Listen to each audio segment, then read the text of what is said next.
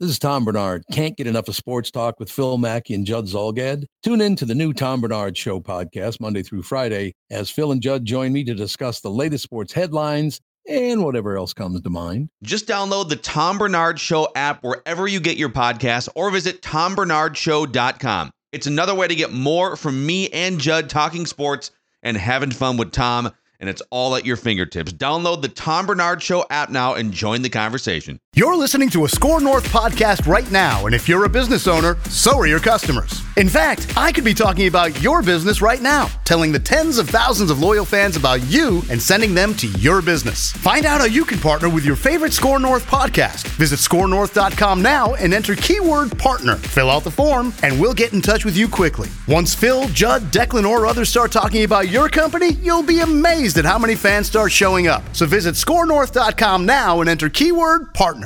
Phil Mackey, Judd Zolgad. Bottom line is these two guys really like each other. Mackey and Judd. They've formed a special brotherhood. They've said, you know what? We can do this better together than apart. On fifteen hundred E S P N. Now on Mackey and Judd. Do you believe in past lives? Did we ever really land on the moon? Questions. What are the six degrees that separate you and Kevin Bacon? Of significant importance. Uh, we will go to Fort Myers here this hour. Derek Wetmore is down there the entire month and in, into March, covering spring training. We've got some Touch 'em All episodes you can find from last week, and we'll do another one today. Jake Odorizzi is talking, Paul Molitor, so we'll go to Wetmore and get an update on Fort Myers things here this hour. Dave's got some questions for us, though. Yeah, Collar's in for Judd. We're we're fighting with Vikings fans. It's great. Have things calmed down during the break? Are we good, Matthew?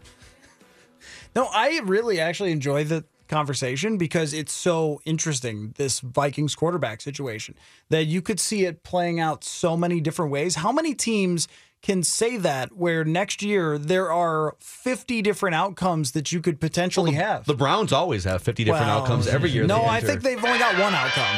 It yeah, goes badly. Death. That, that's the yes. only outcome. David, right, let's do this. N B A Commissioner Adam Silver was speaking over the weekend during all the All-Star festivities, and he was asked about the playoff format. When we get to the playoffs, should we be should we be taking either the best sixteen teams, or even if we go eight from the West, eight from the East, seeding one through sixteen going into the into the playoffs? And that is something that has gotten serious attention, not not just recently, but over the last few years at the league office.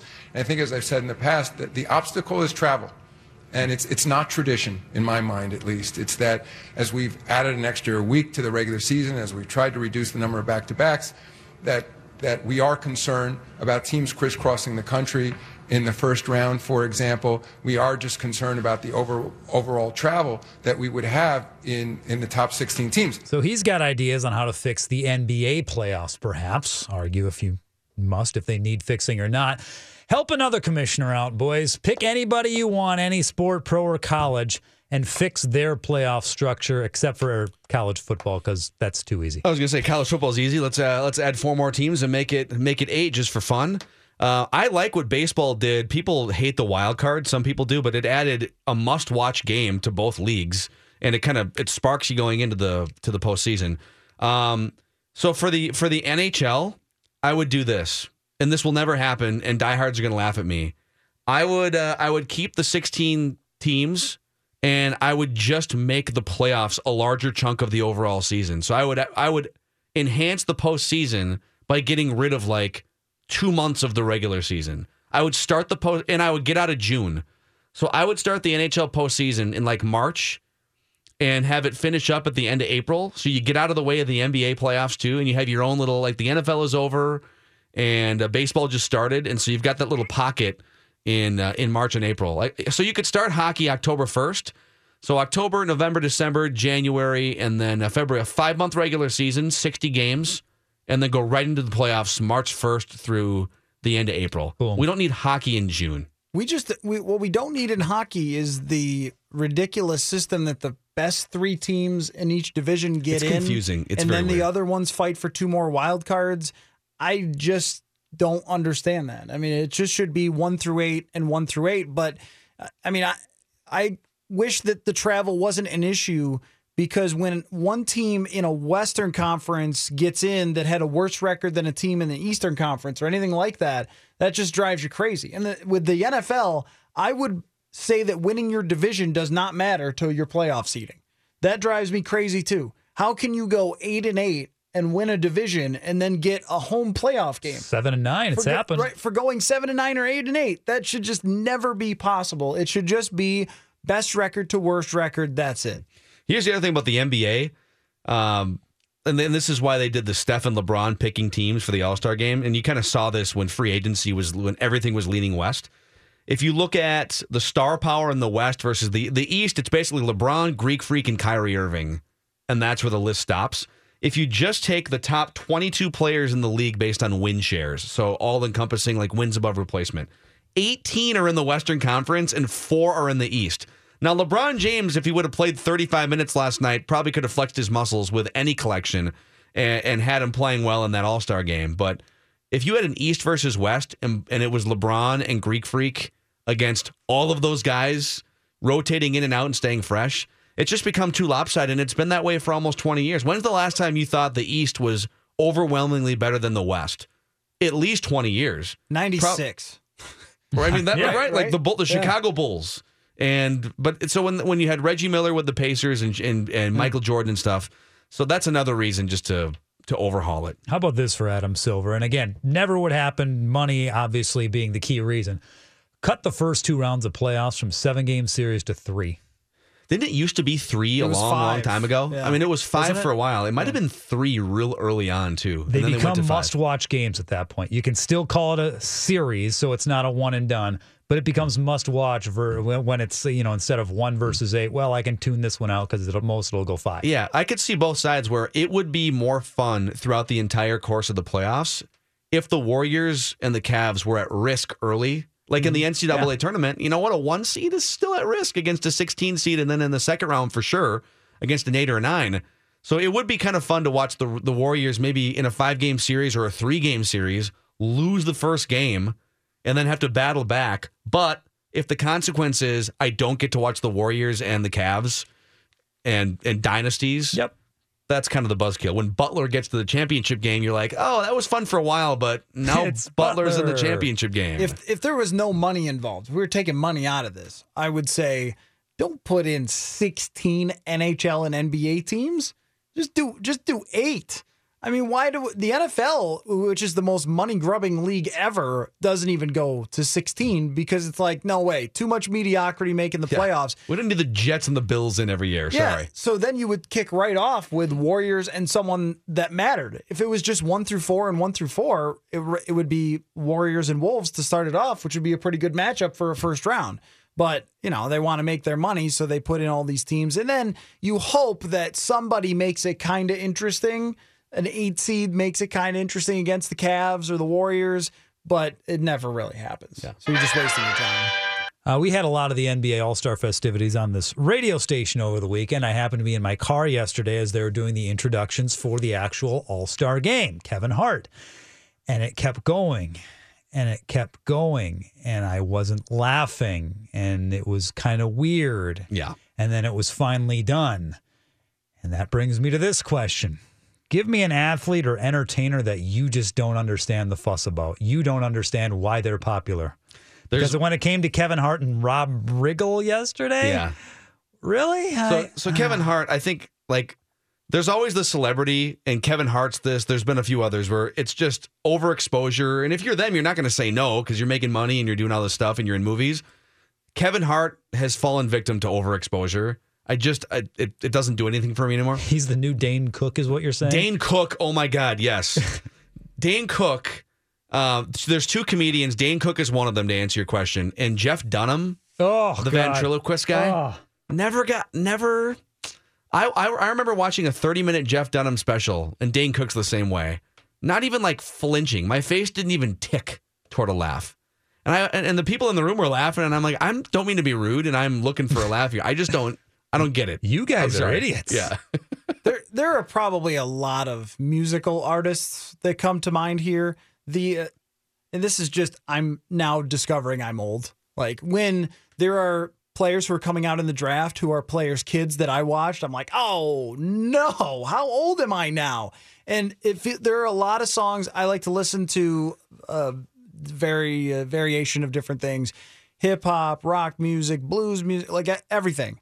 There are some like hip-hop artists who aren't really rapping but aren't really singing, and they just put a ton of like echo and delay on yeah. their voice, and then they just sort of say stuff. I'm like, I just, I can't. I'm with you on that. And yeah. I love hip-hop music. I just, but I too just much can't. Auto-tune is bad. It's, it's, if you're getting too far into the auto-tune, I, I there's a weird little middle area that I'm, I'm with you. Like I'll listen, I'll listen to rap, I'll listen to R and B, I'll listen to all kind. I, if you looked at my iTunes, it is packed with like ten different genres and eras and different things. The auto-tune thing, ah, sorry. Although, you know what, Fergie might want to want to invest in some, yeah, she needs some national auto-tune. Anthem auto-tune. There, there are good uses of auto-tune when you put it in as just a like a, an interesting layering effect. Like Kanye West will use it occasionally, and it will sound really cool for what he's going for for a particular song. But if that's your whole shtick all the time, like then I'm not, I don't really get it. And also sometimes there are good singers who ruin themselves by putting too many effects on it. T-Pain is one of them. I am telling you, you can look this up. T-Pain is a phenomenal singer. He is an incredible singer, but he got known for the auto-tune thing, and that's all he's ever known for. And his music is generally not very good. You know, I've always thought of T-Pain as the next Sam Cooke. he, you say that, it's funny. That's exactly, he was doing a cover of a Sam Cooke song, and it was beautiful. I'm really? not, I'm not is making this, that is, up. Can you find you this can, during the you break? You can YouTube that. T-Pain doing Sam Cooke. It's really, really good. Okay, we'll look it up. Question three when we come back, and then we'll check in at some point, either next segment or twelve thirty, Wetmore, after he talks to Jake Odorizzi. First Mackie of all, and Judd. I, I should get this in. I don't know what you mean about Fergie. That's mean. Oh! Oh, oh my God. That is aggressive. Mackie and Judd now continue. This was better than a kick in the jaw. On fifteen hundred E S P N. I'm not kidding. It's beautiful. It's been a long. Okay, why didn't he? Why, why not do more? Like, why not do more like this?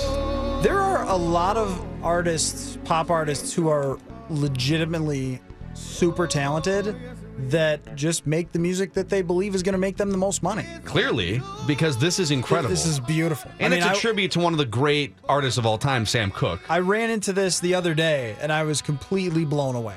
And and I already knew that he could sing because I had seen uh, N P R does these things where they have um, concerts in a little room, and they have people. It's in the White House.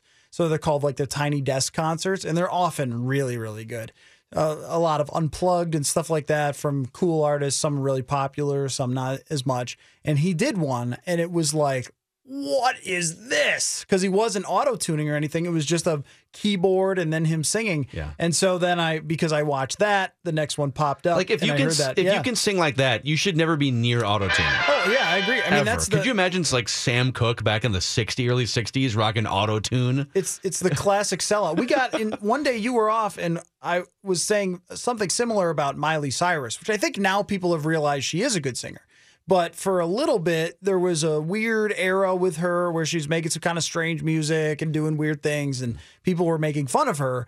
And it was like, no, actually, she has this really incredibly powerful voice that's rare, especially in the lower notes, yeah. for a female vocalist. And, you know, Judd was making fun of me or whatever, but now she's sort of done some more artistic things that have helped people realize that. But Not, you know, not all of these people's music reflects exactly what their talent level like, is. Like, I, I mean, Lady Gaga's another one where she starts, okay, she stops dressing up like like a meat factory yeah. and then works with Tony Bennett and goes on tour for a year. Saw her and at people the realize, X. oh, okay, wow, there's something more here. And then, you know, once you get, I, I suppose, whatever you have to do to get your money and to, right. and to get your celebrity, and then from there you do what you want to do.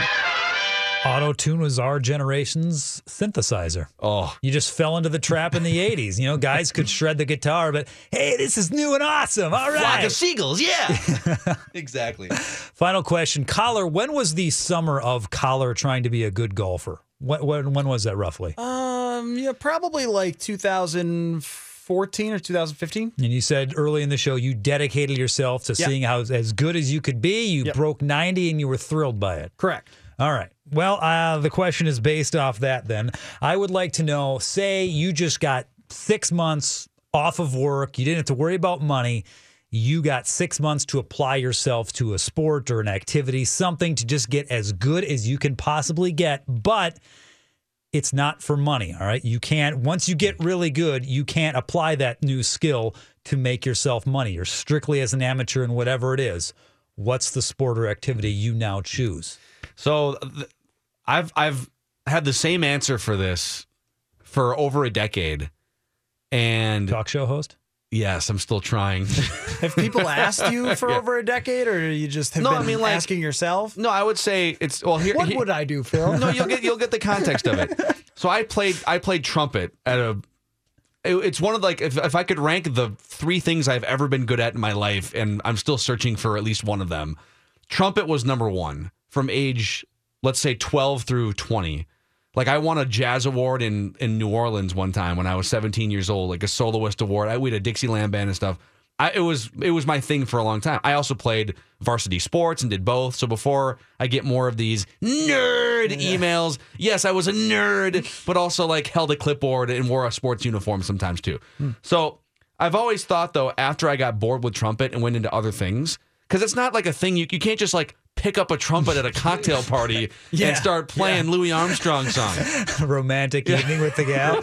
Hang on, let me let me bust out my let me uh, bust out my Bach spit valve. Hang on, we're gonna exactly. a lot of loogie in there. Right, like it's not something you just you can't brush up on it, and you can't even really practice it in an apartment. So I went to these apartments after college, and the walls are paper thin. You can't practice trumpet. Brought sucks. my yeah. horn. But I would have said piano. Like, you can, if you could sit down, mm. at, and I took piano lessons when I was a little kid, but if you could sit down at a piano and just tickle the old ivories at the airport or at a, whatever, at a function and show off to people, that'd be pretty fun. So I would spend six months learning how to play piano at a, however good you could get in six months. I, I have two. One is musical. I've played the guitar for a really, really long time, since I was like uh, ten or eleven years old.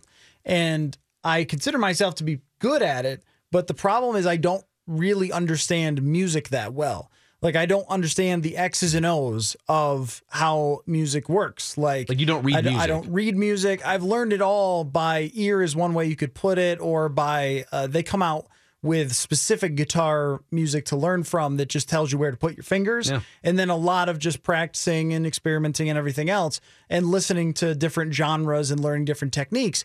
But I've never really understood, like, how to put a bunch of sheet music in front of you and understand scales and how everything interlocks together. I would love to do that. The other thing is, too, um, so the town ball is big here. It was not it's huge. It, it was nothing where I came from. Like, it's, it's you, kind of a it's a it's kind of a cult following here. Yeah, yeah, you would have been lucky to find one league where I lived before. I would love to just train to be the a great town ball pitcher, because I pitched in high school and a little bit of college, but the college experience didn't really go that well of playing. So I would love to totally redeem myself by playing town ball and uh, strike out twenty in a game or something. So I, off that town ball note, I had an interaction on Twitter over the weekend with somebody. Um, I think so. Here's the scenario. I called town ball baseball games play-by-play when I was like nineteen or twenty years old for K R W C radio in the in the western, not even western suburbs, it's like west of the western suburbs. Out, so we're talking Buffalo, Maple Lake, Saint Michael, that whole area out in the out in the boonies where I grew up. And so I remember my first and I think only ever walk-off home run call takes place in about two thousand five. But to to spin the story here, I was interacting with someone on Twitter this weekend. I can't even remember what. I think it was about like Twins and free agent pitchers or something. And I recognized the name of the guy on Twitter. Chad Rasche is his name. I'll just throw his name out there. One of the best amateur baseball players I've ever seen. Like the guy was the, the guy Rascher. was like a four hundred hitter, right? And um, so Rascher X. Are you done? No. So we're interacting on Twitter, and I said, "Wait a second. This is going to sound weird, but." Are you the same Chad Rasche that hit a walk-off homer with a full count in the bottom of the ninth inning of a town ball playoff game against a Cleveland Indians system pitcher, Hamill versus Maple Lake back in like two thousand five? He goes, "Holy crap, dude! Yeah, how did you know that?" I called that. that I called play-by-play and freaked out on the headset over that game. Like people, so Terry Steinbach and his family used to put, and they might even still play. They used to put together teams in the off season. This is back in like the eighties and nineties, and so you'd have pro baseball players just putting together super teams like LeBron James and Steph Curry would do in the N B A, but for town ball in the Twin Cities. And that, so Hamill would just have like a bunch of former Big Ten players and professional players just hitting the ball out of the ballpark and winning fifteen to three every night. If Terry Steinbach played today, we would love him. Like we, they would obsess over like, oh, his his framing. Oh, it's just he was because that that's the thing because because I was a pitcher, I was obsessed with good catchers because I'm not sure that all baseball fans understand the difference between when you have someone that's great. Didn't I read that Yu Darvish wanted uh, Chris uh, Gimenez? Gimenez, yeah. No kidding. They were La- together in Texas. No, yeah. I love it. In fact, when Gimenez went to the Cubs, it was kind of an early sign that, oh, Yu Darvish might follow Chris Gimenez to whatever team he signs with. I loved watching him last summer. Like his his leadership tendencies, his how sturdy he was behind the plate, his pitch calling. His buttons undone and showing egregious amounts of chest yeah, hair at the plate. Yeah, there was a little bit of that. But just like those little nuances to it, I forget where this was supposed to go. But, like, Terry Steinbach was so good at all of that stuff. And, you know, you pull up his baseball card, and it's like, oh, he hits like yeah. fifteen home runs or seasons, something. Yeah. But he was, I think he was a big reason why Oakland was so good when they were. So, Terry Steinbach, shout out to you, man. You're out there doing Former it. Former guest, weekly guest of the Mackie and Judd show back in the day. Uh, should we check? Is, is Wetmore, do you think, ready in Fort Myers when he, we come back here? He should be good to go. You don't want right. to talk more about Terry Steinbach? No, we will after this with oh. Derek Wetmore. Oh, great. Yeah, we'll break down uh, framing and town ball and things like that. Uh, and and Jake Odorizzi in the T C L broadcast studios. Phil Mackey. This guy is absolutely elite. It's kind of like you're looking at your brother. I didn't know who had more energy. Judd Zolgad. I even hesitate to disagree with him because he's so knowledgeable and he knows way more than I ever will. Mackie and Judd on fifteen hundred E S P N. But I'm happy to be uh, to be a Minnesota Twin. I mean, it's a great time to be, you know, a Twin, and the dynamic of this team is, is so fascinating, intriguing, and exciting. You got a good group of veteran guys, a revamped bullpen, and a lot of young, dynamic players to go on top of that. So it's it's a really exciting time. Jake Odorizzi, the newest member of the Twin starting rotation. Uh, so a couple pieces of good news here. And by the way, Matthew Collar is in for Judd today from the Purple Podcast, fifteen hundred E S P N dot com, Saturday Sports Talk. Uh, also, Matt and Judd's Hockey Adventure. You can find that podcast, too. But, hey, Derek Wetmore, the two pieces of good news on Jake Odorizzi. Number one, he's one of their best starting pitchers automatically because he's very good. He's not Yu Darvish at his peak good or Chris Archer good, but he's very good. And number two, they got him for almost nothing. They got him for, like, their fourth best shortstop prospect who probably doesn't surface into anything spectacular. Yeah, Derek Falvey says that the guy they gave up is a major league caliber player, but you always have to say that. The guy going out, oh, really tough to give him up. I think I want more if, honesty than that from yeah, Falvey. Quite frankly, we fleeced these clowns into giving us one of their best starters. Well, in a total moment of honesty, you'd hear them say something like, we needed a starting pitcher. We're thrilled we got somebody who's this good.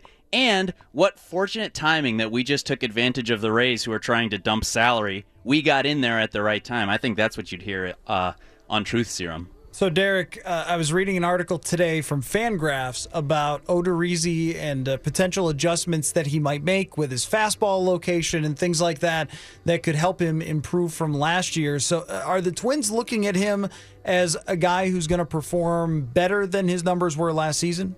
I think they are, Matt. I th- so we talked with Falvey yesterday about the basically just about the signing for twenty minutes, and he said he's got a track record. You look back at the last three years, he's got some five hundred innings or so, but he said he still thinks he sees upside in there. There's two things that are interesting about this. One, the Twins have a new pitching coach and a whole bunch of new brain power in the organization trying to figure out how to maximize it. Two, one of those pieces of uh, brain power is Josh Kalk, who was a pitching analyst for the Rays for a number of years. So he'd be very familiar with Jake Odorizzi. He'd also be very familiar with Chris, Chris Archer and Alex Cobb, for what it's worth.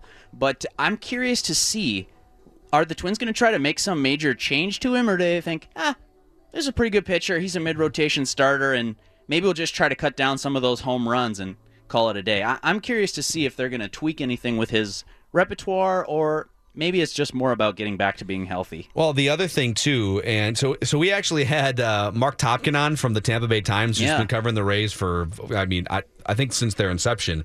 And he said, and this is one of the best, most plugged-in beat writers in the country, And he didn't even, like, he wouldn't be able to pick Josh Kalk out of a room nine years in Tampa because they were, they were that secretive about about what they were doing behind the scenes. So I do think there's going to be, with what the Twins are putting together behind the scenes, there's going to be an uptake and some and some help for all pitchers.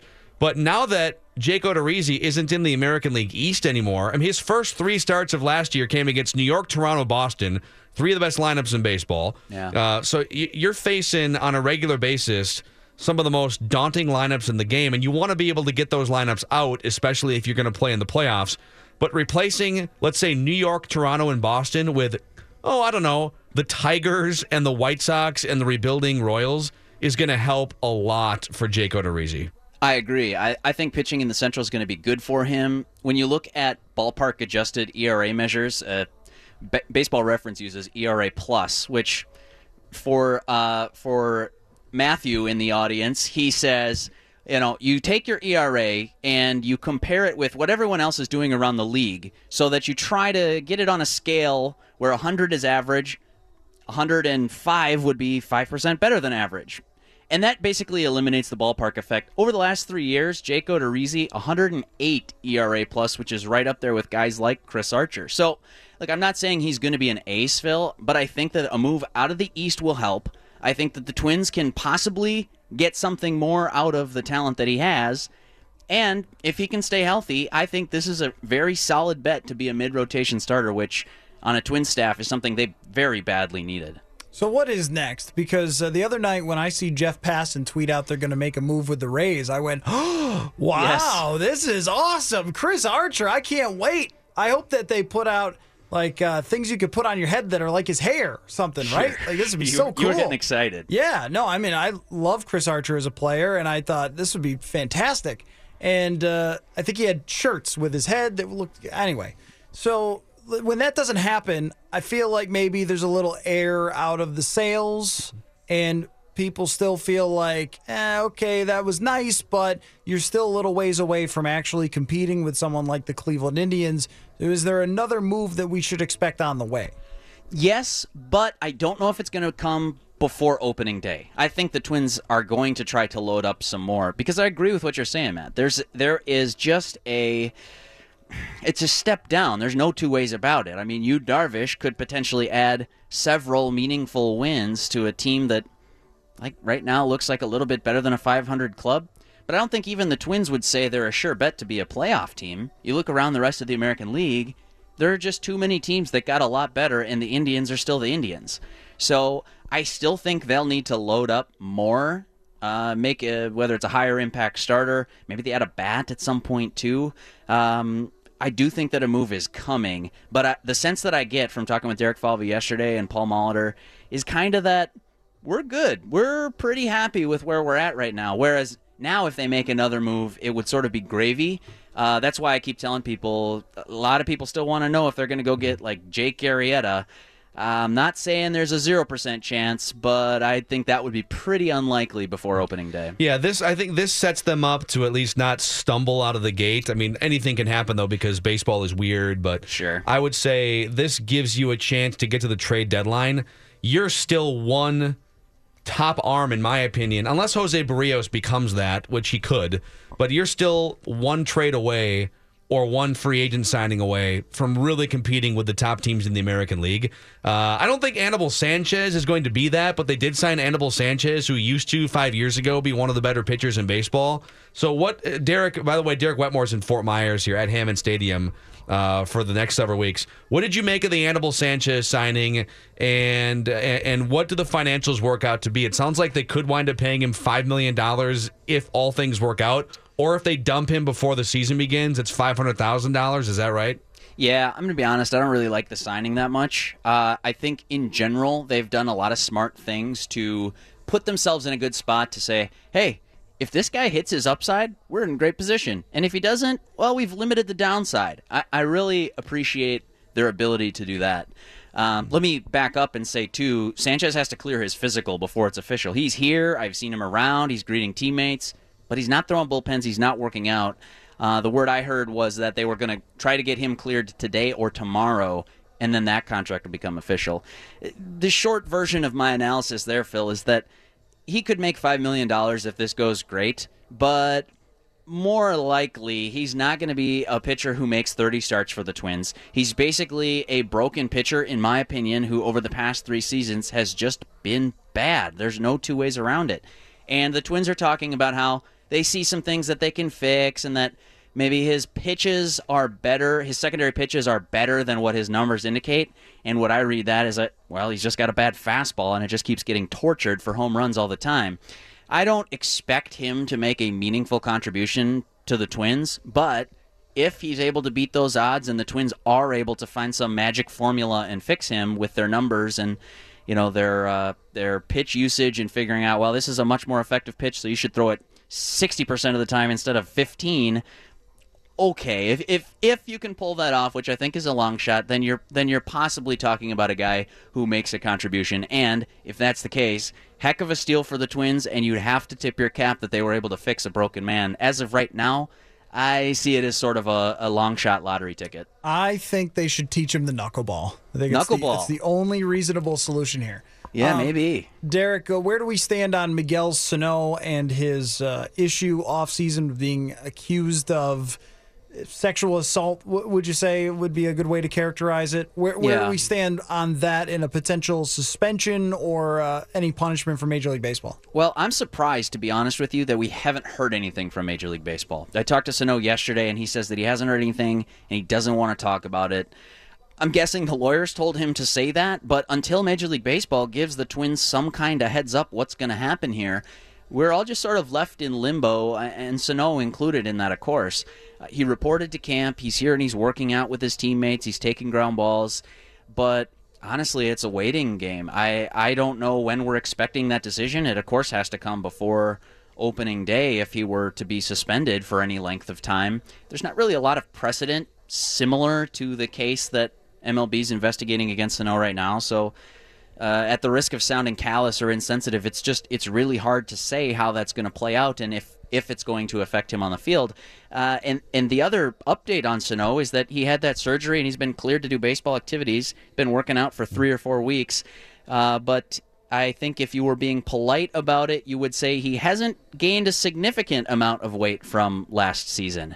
And uh, you're, you're seeing him walking around the clubhouse and taking ground balls and stuff. He hasn't lost weight, or what do you... Absolutely not. He is. He has got to be. He's. I heard he's listed at two sixty, and I don't have a scale in my back pocket, but I don't think that's even close. I think he's way heavier than that, and he looks to me he noticeably bigger. He passed two sixty about seven exits ago on his sure. on his trip. And so, you know, not to make light of the situation, but he has been off his feet for most of the offseason because of the surgery he had this winter. And if you're just talking about a baseball side of things, uh, I think the Twins are going to have to work to get him in better shape if he's going to hold up for a full season and be a one hundred fifty game third baseman for them. He should try doing a whole thirty and using a shake weight while he's sitting on a couch. I don't know if that's the kind of strength he's going to need uh, for baseball. He get, don't get me wrong. He is a strong guy. Like, he still has that strength. We watch him take B P on the field today. He can still crush it. But you see that big body, and, and I've been a, a long defender of him as a possible, you know, better than average third baseman over there. I'm starting to uh, shift my opinion on that. If he's not going to be able to maintain his conditioning, maintain his physical shape, it's really hard to see a guy like that sticking at third base. Yeah, this is is is it too early to, like, what's his what's his demeanor like? Because he's always a pretty gregarious, happy-go-lucky guy, but this has been a pretty tumultuous six to nine month period for him. It's hard to read. You're right. It's hard to read that from my perspective, right? I'm behind the velvet rope. Uh, who he is with his teammates, who he is when the clubhouse doors are locked, it's it's hard to say. But you do still see some of the smile. You see him greeting his teammates, signing autographs for fans today. Um, smiling and I, I assume happy to be back playing baseball, but a, tum a tumultuous offseason would be a good way to put it, and he hasn't reached the finish line on that yet. There's still, it's unclear uh, if he's going to be physically ready to go. Um, I, I expect he will be, but it's unclear yet, and then there's still this possible suspension looming over his head, so it's uh, not exactly sunny times for Miguel Sano, and um, you can understand why. Yeah. All right, Derek, uh, you can go find all kinds of written stuff from Derek on fifteen hundred E S P N dot com, including some under-the-radar guys, more minor league-type players that you should have your eye on. And then we're going to record a Touch 'Em All podcast probably sometime this afternoon. So, all right, dude, we'll see you tomorrow. Thanks, guys. Derek Wetmore down at Hammond Stadium in Fort Myers. Let's come back here and uh, and wrap up one thing on the Vikings quarterback discussion. And also, uh, I want to thank some of the listeners who stepped up in a big way over the weekend. Before we do anything else, T C L is America's fastest-growing T V brand. And if you haven't checked out one of their P-Series T Vs, I mean, they, they've got the built-in Roku device, which gives you access to four thousand plus streaming channels and also four hundred fifty thousand movies, T V show episodes. And it's super convenient because it's all built in. You don't have any external devices or cords or things like that. You've got on one on one menu, so to speak, you've got your uh, satellite or cable channels, whatever it is that you subscribe to. And then you've got a full list on page two of all of these streaming options with the built-in Roku. Uh, the P-Series T V made C net's Best T Vs of two thousand seventeen list last year and said T C L had, quote, truly excellent image quality and the best smart T V system on the market. Uh, P C Magazine is raving, U S A Today's reviewed, Wirecutter, a bunch of publications are in on it. There's a reason why T C L is America's fastest growing uh, T V brand. You can find out more at any major local retailer or T C L U S A dot com. Let's, let's blast off. Mackie and Judd now continue on fifteen hundred E S P N. Kick off your running season with fifteen hundred E S P N at Twin Cities and Motion's Hot Dash five K and ten mile. Saturday, March twenty-fourth, bring your Lumberjack best to this Minnesota-themed event. Features a top ten U S post-race beer garden, live D J, photo booth, activities for all ages, plus hot dish and beer from Summit Brewing Company. Registration is open now. All runners will receive a Storm Creek long sleeve, quarter zip technical pullover. Details at fifteen hundred E S P N dot com. Keyword events. Fellas just looking up at the traffic cam. Eastbound, I believe, on the crosstown sixty-two at thirty-five W. Jackknife semi right in the middle of it. You, yeah, there's uh, cars that are like trying to scrape by on the wall. Yeah, you may want to avoid the crosstown thirty, uh, near thirty-five W if, uh, if that's in your future. Find another route. That looks cataclysmic, as Kenny would say.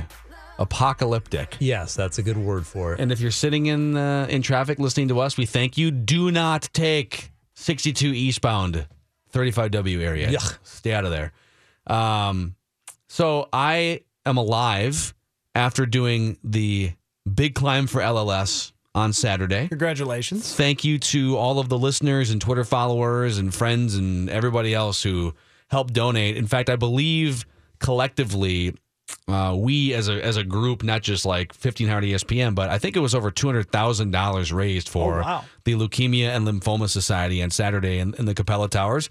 So have you guys ever have you guys ever done anything like climby, anything where your heart rate gets jacked up? Like Dave's done five Ks and half marathon, full marathon, full marathon, a couple time, but yep. yeah, I'm more of a half guy now. hey, hey, I got one coming up in two hey. weeks. Want to come? fifty-three floors.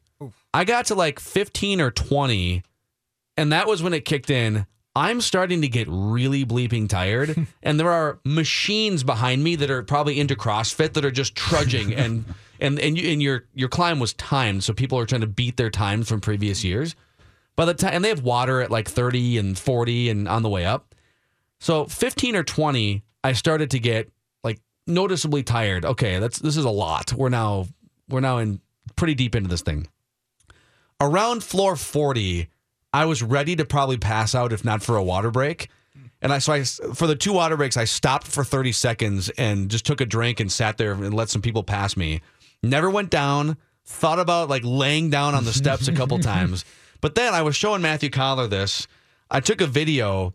I thought, all right, when I get toward fifty-three, I'm going to take a video of like floor fifty-three and the signage and then the people who are all clapping and cheering and celebrating as you get up there. And so I fire up my video and I thought I, in the moment I thought, oh, this is great stuff. Like I've got the whole video, I've got the floor fifty-three and I've got the, the people cheering. And I went back to look at the video and it was like I had forty-three beers in me or something, just like fumbling around. I didn't get the floor number. I think I had the waist of one of the women that was cheering, and then like the hands of a guy that was clapping next, and then I shut the thing off. You were so I wasn't able as, to post anything on social media. Quoted as saying, tweet chat will love this. Yeah. Yes. So, uh, yeah, it was horrible. But, Dave, you predicted that I would. You had faith in me and write I that did. down, right? So I know the cause means a lot been, to you, and that your heart was going to overcome. Or explode. or Either one. Or some either way yeah. combination. So appreciate all the donations. And, uh, yeah, so we'll probably do it again next year. But maybe prepare a little bit with a stair climber in the week in advance. Just lay off the hot dogs and booze for a little bit would be all right. That would be good, too. I mean, I even went up to uh, – I was – at the women's Gopher game yesterday, and I prefer in that arena to sit up as opposed to down where you're kind of like looking up over the floor. I like to be up on top because it's a great view. Sure. I even when I got up there, now I was carrying a couple hot dogs, a pretzel, some Skittles, some soda. Oh, I was doing that you know. as well, yeah, going up yeah, to yeah. fifty-three. And yeah. I mean, the, the worst part about going to sports around here is just have you have your coat and another coat and A, sh a snood, like we talked about the one day. The thing. Sometimes two snoods. Yeah, sometimes you know? multiple snoods. So you know, I end up going all the way up. By the time I got to my seat, I was thinking of you because I was like, ah, oh boy, they're hitting some three-pointers today. Well, you know what? So I, I got on fire. I got to the top, and apparently some people do it twice. So they'll do one hundred six floors. In the same day? Like back to back. They'll just go back. So they have a system where you... And I found oh, this out. Those people are jerks. Well, here's the thing. I found this out getting in the elevator to go down back to like the parking lot to go pass out and take a nap. And we get in the elevator with probably six or seven other people all in their kind of workout gear. And the person in the elevator for for L L S says, um, are you guys doing another fifty-three or going or going down to the parking lot? And I was like, what? I'm getting drunk. I don't and then know about like, you. Like three people, and I and, and I said, "Oh, you mean like, are we going to the parking lot, or are we like going to die?" Or some comment. And some woman was so offended that I would make fun of the notion of going up a second time. It's like, listen, lady, we all have people in our lives that have like died of cancer. Like we can make the joke at in this setting, but people do it twice. one hundred five, and there were firefighters with full gear going up from one to fifty-three. Just to either to A, train, and B, to raise money for charity. Like that's, and then imagine being a firefighter, getting up to the fifty-third floor, mm. like in a real scenario, and not just being able to grab a granola bar and a Powerade, but having to fight a fire and save lives and stuff. It's amazing. Uh, jokes in public that don't go over well are one of my favorite things. Just like like yeah. Thad Levine at the Diamond Awards with a Sheila E. Prince sex joke a few weeks ago. You, would you just yeah. you think in your brain like yeah this will this will be this will get a couple laughs and then it's just nothing. I think the exact verbiage of my joke was, if I do that again, ironically, uh, you'll have to do a fundraiser for heart failure the next time around. How and dare oh, you? That's tremendous. Yeah. It's like, that's right, my mom died of leukemia. Like, she would have made the same joke. That it's okay. See, that would have been even funnier if you were like, my mom's dead. It's fine. Yeah. she, Get over it, lady. She was making jokes the day before. It's fine. It happens. That is right. Even like three times as awkward at that point. Because then they, they're still mad at you, but they have to be like, oh, dead mom. Yeah. I'm sorry. oh, yeah. Sorry, sorry, sorry but that. I still like hate the joke. Yeah. Maybe when she was living, she should have raised you better. Yes. Oh, oh, wow. Yeah. Super dark. I mean, that's true, though. I think most of our emailers today would have said the same thing. Yeah, same thing. Um, hey, we have like two minutes left, and one thing just off the Teddy Bridgewater uh, fight that we had for an hour, not you and I, but like mostly you against callers and emailers. Someone called in, it was Henry, with a very reasoned disagreement, but but also a thought on top of it. The awkwardness of bringing both Teddy and Keenum back mm. and competing, saying, hey, Keenum, we believe in you, but not really because Teddy's probably going to take your job. That would be uncomfortable. You want to have a really good backup quarterback if you're going to go with Teddy Bridgewater, and Case Keenum would certainly be that, but you are asking for locker room problems. You are asking for Case Keenum to not be a peach about it if Mike Zimmer doesn't want him to be the starting quarterback and ends up going with Teddy Bridgewater. Or you are asking for hurt feelings from Teddy Bridgewater, who probably sat on the sidelines this year and thought, I could have made that throw better. I mean, in his brain, you know that that as a competitor, he's thinking, yeah. ah, man, you know, I would have made that play or something else. But for this year, it was very easy for Bridgewater to be like, hey, I'm just recovering from a knee injury. Go, Case. Good for you. It was very easy for Case to see him go in against Cincinnati and be like, Teddy, Teddy. It will not be that way next year. And because the locker room likes Teddy Bridgewater as much as it does, I think that that really has the potential to be a problem, especially if Case outplayed him in training camp, but some players still believed that Bridgewater should be the quarterback. This one does have the potential to be a distraction. Even though on paper it's the best thing possible is bringing these two back, because you know what you have in Keenum, and you might have something even better with Bridgewater, but you're not sure, so you got to have that insurance policy. If it was a video game and there were no humans involved, you'd be like, great, we have two good quarterbacks. But it, it's going to be a lot more difficult to sell that next year. So I almost think if you're going to go with Bridgewater, you have to just let Keenum go, sign with the Broncos, sign with Arizona, the Jets, somebody like that. And then Josh McCown becomes and, your and backup then, quarterback yeah. or something. And if you look up thirty-nine. McCown from last year, I mean, he was basically Case Keenum on a worse team. Yeah, he's had Josh McCown has had this, it's like it took him ten years to have a good season with Chicago, and then probably in three of the last five with Chicago, Cleveland, and yeah. then uh, the Jets, some bad infrastructure. He's actually been pretty good. So that, that's definitely a name to keep on the radar. Matthew Collar, uh, Judd's back tomorrow. Find Collar on fifteen hundred E S P N dot com and also the Purple Podcast. And now Saturday Sports Talk. We'll see you guys tomorrow.